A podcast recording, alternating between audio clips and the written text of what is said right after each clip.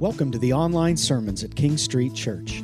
Feel free to listen or watch online at kingstreetchurch.com. We're located at 162 East King Street in the heart of Chambersburg, PA, and would love to see you in person at one of our five Sunday services at 8:15, 9:45, or 11 a.m. We certainly hope you enjoy this morning's message. Well, it's good to be back uh, this Sunday. I was actually with you last Sunday uh, using up my data plan somewhere between Greenville, South Carolina, and Chambersburg. Uh, my wife and I, and our two youngest kids, if you don't know, we have six children, Karen and I do, uh, from 25 down to 13. And our two oldest, Jay is our oldest, who is on the uh, tech team uh, part of the uh, video uh, team there at Elevation, a church in uh, Charlotte, North Carolina called Elevation Church. Jay's on staff there, has been there for three years.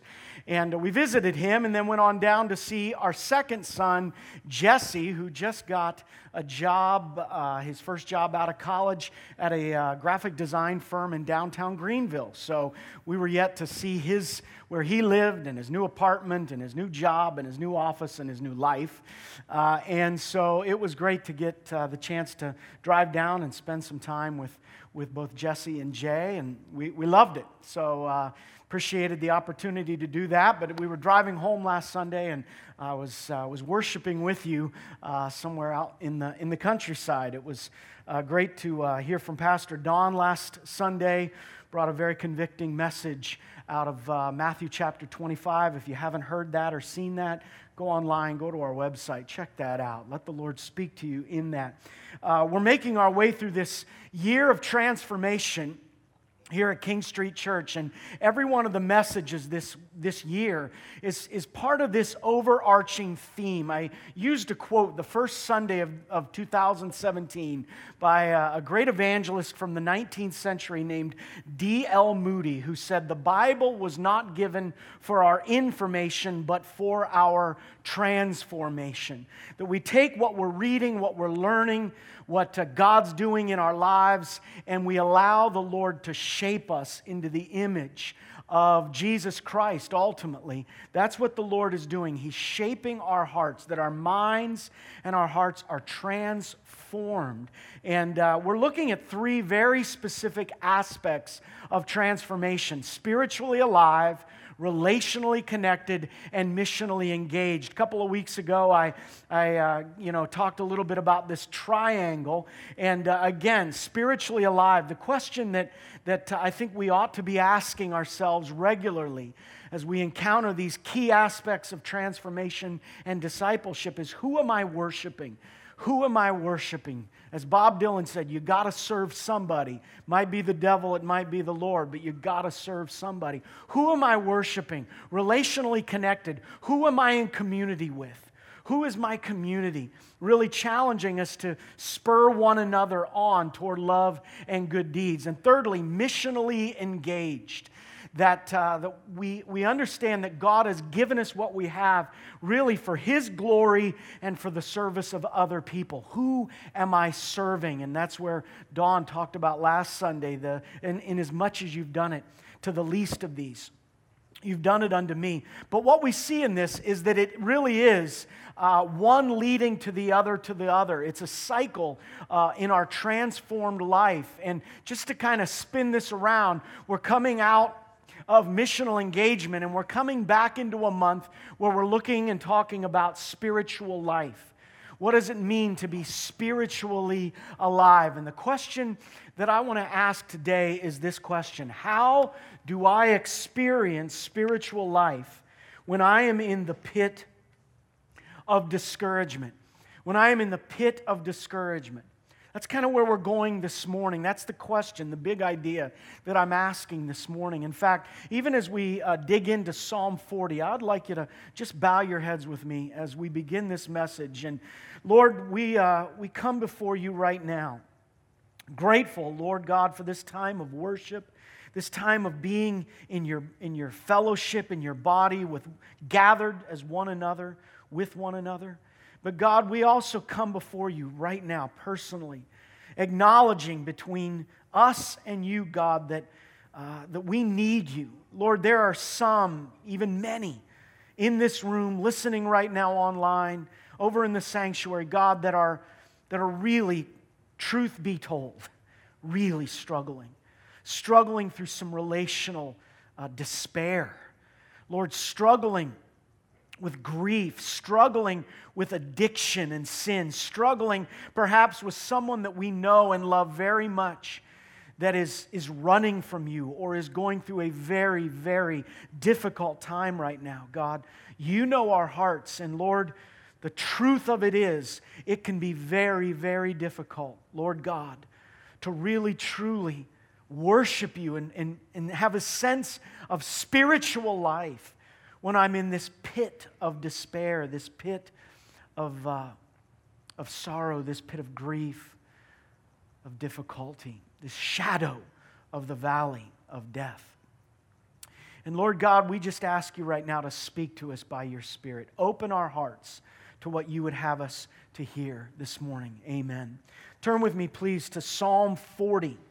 Psalm 40. This is one of King David's great Psalms. And uh, I want to tell you right out of the gate that what we see in King David 3,000 years ago, one of the heroes of our faith, uh, a man after God's own heart, a man that wrote a good bit of the Bible. What we see in his life is a man that found himself often, honestly, in these pits of despair. And we have to love that he was willing to pour his heart out before God, writing it down for us, creating these song lyrics uh, that's what the Psalms are, so that we can relate to them and they're fresh. They speak to us and they also teach us. And we're going to look at Psalm 40 today. And, and before we dig in, I want you to see that uh, Psalm 40 really breaks down into two key halves. The first half, verses 1 through 10, is basically David looking into the past in his own life. He's giving testimony to how he has seen God at work in his own life. You know, when we go through difficult times, we do that. We draw on past experiences to say, God, I know you've gotten me through this in the past. And then in verses 11 to 17, for David, this is right now. This is things that he's experiencing in present tense that he's applying lessons learned in, this psalm that he writes. So let's look together. David writes, I waited patiently for the Lord. He turned to me. He heard my cry. He lifted me out of the slimy pit, out of the mud and mire. He set my feet on a rock, gave me a firm place to stand. He put a new song in my mouth, a hymn of praise to, for, to our God. Many will see and fear the Lord and put their trust in him. Blessed is the one who trusts in the Lord, who does not look to the proud, to those who turn aside to false gods. Many, Lord my God, are the wonders you have done, the things you have planned for us. None can compare with you. Were I to speak and tell of your deeds, they would be too many to declare. Sacrifice and offering you did not desire, but my ears you have opened. Burnt offerings and sin offerings you didn't require. Then I said, Here I am, I've come. It's written about me in the scroll. I desire to do your will, my God. Your law is within my heart. I proclaim your saving acts in the great assembly. I don't seal my lips, Lord, as you know. I don't hide your righteousness in my heart. I speak your faithfulness and your saving help. I don't conceal your love and your faithfulness from the great assembly. So now, Lord, don't withhold your mercy from me, Lord. May your love and faithfulness always protect me, for troubles without number surround me. My sins have overtaken me, that, and I cannot even see straight. They're more than the hairs of my head, and my heart fails within me. Be pleased to save me, Lord. Come quickly, Lord. Help me. May all who want to take my life be put to shame and confusion. May all who desire my ruin be turned back in disgrace. May those who say to me, Aha, aha, be appalled at their own shame. But may all who seek you rejoice and be glad in you. May those who long for your saving help always say, The Lord is great. But as for me, I'm poor and needy. May the Lord think of me. Lord, you are my help and my deliverer. You are my God. Please, Lord, do not delay. Do you hear it? You hear how David is, is starting this psalm to say, God, you have been there for me, and I haven't kept my mouth shut about it. I declare who you are among the assembly. I let people know, God, how good you've been to me, and yet now, oh Lord my God, I need you again.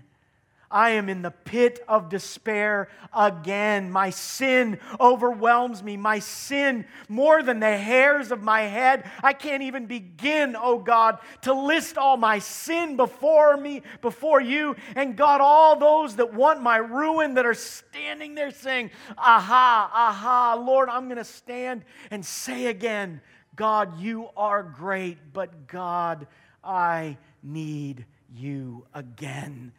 What we see here in Psalm 40 really is a pattern, a pattern that David has learned in the past.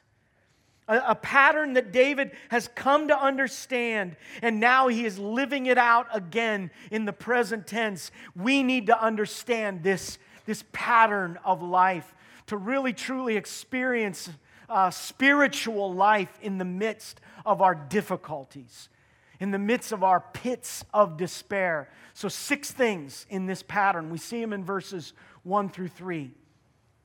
Number one, pits are a part of life. pits are a part of life. Yes, life can be a bowl of cherries, but there's always going to be pits in the middle of the cherries. I, found this quote by one of our Supreme Court justices. I thought that was very appropriate for this coming week in uh, our country. Louis uh, Brandeis back in the 20s and 30s. We don't know, I don't know, I didn't hear who his daughter was. He either said it or wrote it, but I loved this quote. He said, My dear, this is written to his frustrated, impatient daughter. My dear, if you would only recognize that life is hard, things would be so much easier for you. If you would just understand that life is hard, have this as your expectation, my dear, because it's not always going to go your way. Pits are a part of life. In, in John chapter 16, we come to the end of, a, of, a, of about a two hour section in the life of Jesus. It's very interesting when you read the Gospel of John, chapters 13, 14, 15, and 16 four of, uh, of the 21 chapters of John take place in about two hours. And it's in the upper room the night before Jesus was arrested and crucified the next day. They're having a Passover meal. And as Jesus sits his guys down in the upper room, he says, All right, here's the deal. I'm going to be arrested, and this isn't going to go well tonight. This isn't going to go well. And then he says in John 14, 1, uh, I'm going to prepare a place for you. For where I go, I will bring you with me, but I want you to have peace. You're going to need to abide in me. You're going to have to stick with me so that my spirit can be alive in you. He teaches them about the helper, the comforter, the counselor, the one that's going to come to get them through it because it's going to be tough. And then he gets to chapter 16, verse 1, and he says, I'm telling you these things so that you will not fall away. You've got to know what to expect. This is not going to go easily for you. In fact, they're going to put you out of the synagogue. You're going to face major persecution. And he bookends that at the end of chapter 16 by saying, I've told you these things so that in me you may have peace. For in the world, say it with me, you will have trouble. It's going to happen.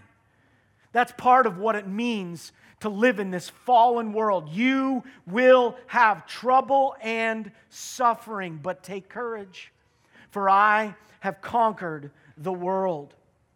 Pits are a part of life, it is inevitable. And we see here in verse 2, where back in Psalm 40, David says, You lifted me out of the slimy pit. Out of the slimy pit. That's, that's interesting language. Slimy. Think slimy.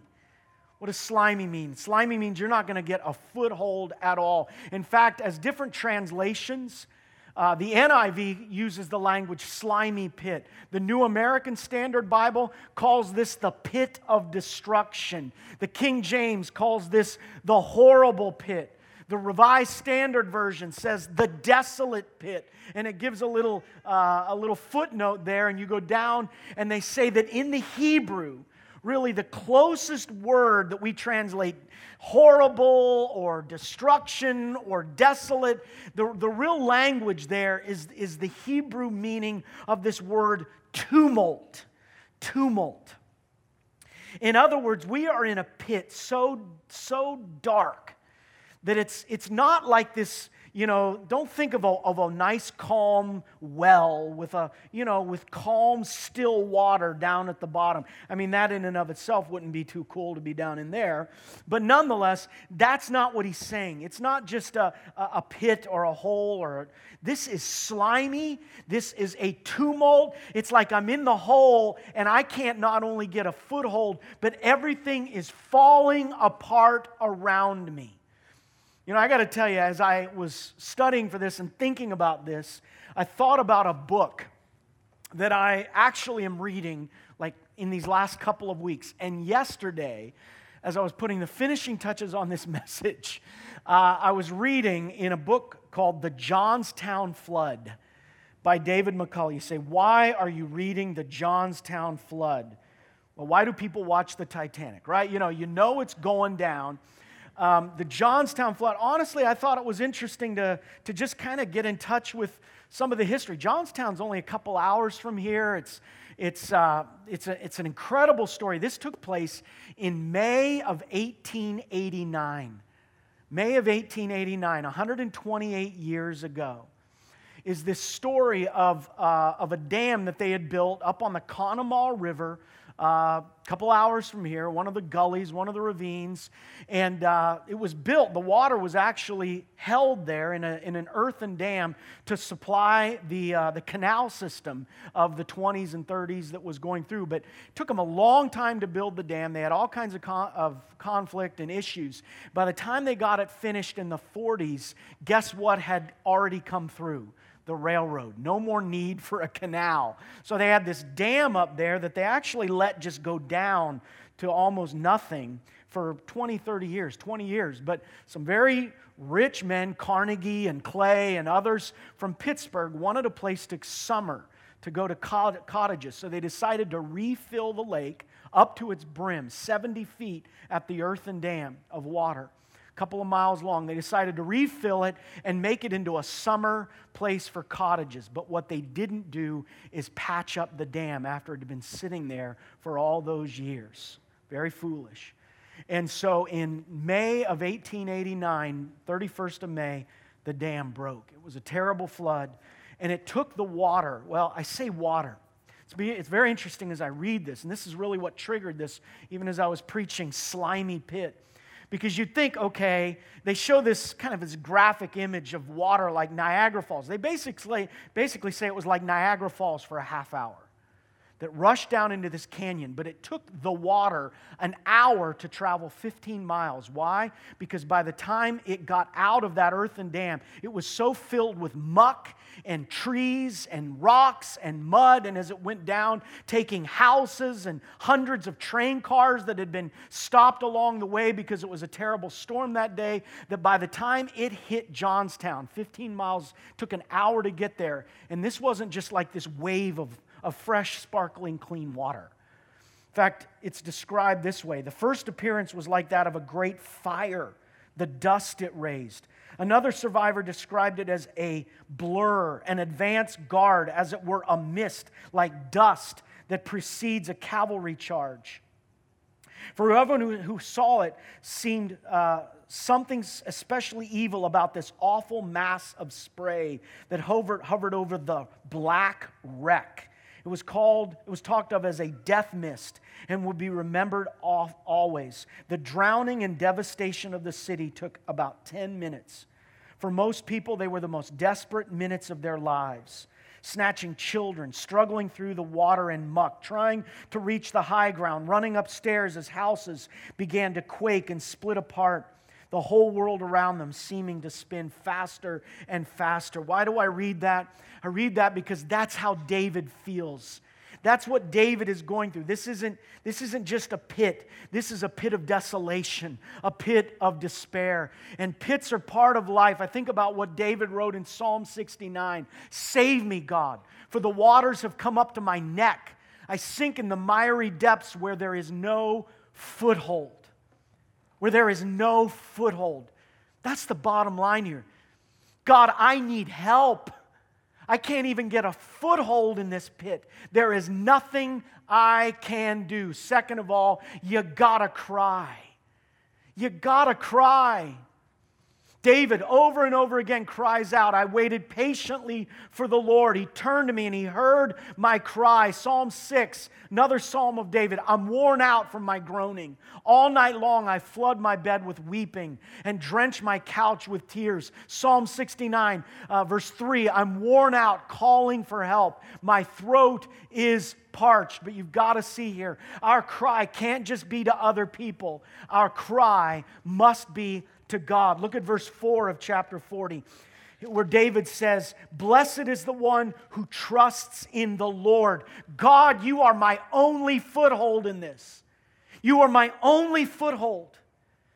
You are all I've got. I'm turning to you. Blessed is the one who does, does not look to the proud, to those who turn aside to false gods. No, God, I'm trusting in you. We see another psalm of David, 40, 146. Don't put your, put your trust in princes, in human beings who cannot save. My goodness, how many times do we do that? Do we look for all of our help in other people? No, we can't do that. Our cry must be to God. No, people return to the ground. Blessed are those whose help is the God of Jacob, whose hope is in the Lord their God. You gotta cry. Principle three, wait for it. Wait for it. Verse one, I waited patiently for the Lord. The word there is patiently. Psalm 46:10, be still and know that I am God. David writes. Or Isaiah chapter 41 those that wait upon the Lord shall renew their strength, mount up with wings like eagles. We have to wait on the Lord. And you see, when we wait, knowing this, that, that we, we've got to wait for God in His time, guards our hearts from unbelief when the helps seems slow in coming. When God seems to be silent that when we understand that as we wait patiently for the Lord, God will move. I think about a song that I learned early on when I was learning how to play the guitar. It was uh, an old, I think, Hosanna praise song. In his time, in his time, he makes all things beautiful. In his time, Lord, please show me every day as you're teaching me your way that you do just what you say. What? In your time. God, I got to wait on you. Fourth, rescued. And what, what David experiences here as rescued is this it's the essence of being rescued, is the restoration of that strong feeling of God's nearness and his help by rescued here. It is David. You can read it again. Read through Psalm 40. It is David crying out for the presence of God to cover him, to reassure him once again that he is not alone. You see, God doesn't always do what we want him to do. God doesn't always answer our prayers exactly how we want them answered. You see, rescued is the understanding that God is with me, even when I'm going through the valley, even when life is tough. That's what it means for God to rescue us. It's protection, forgiveness, deliverance. We see it down in verses 11 through 13. Five, a new song. You see, that's what God gave David. In fact, Psalm 40 could well be the new song he's talking about.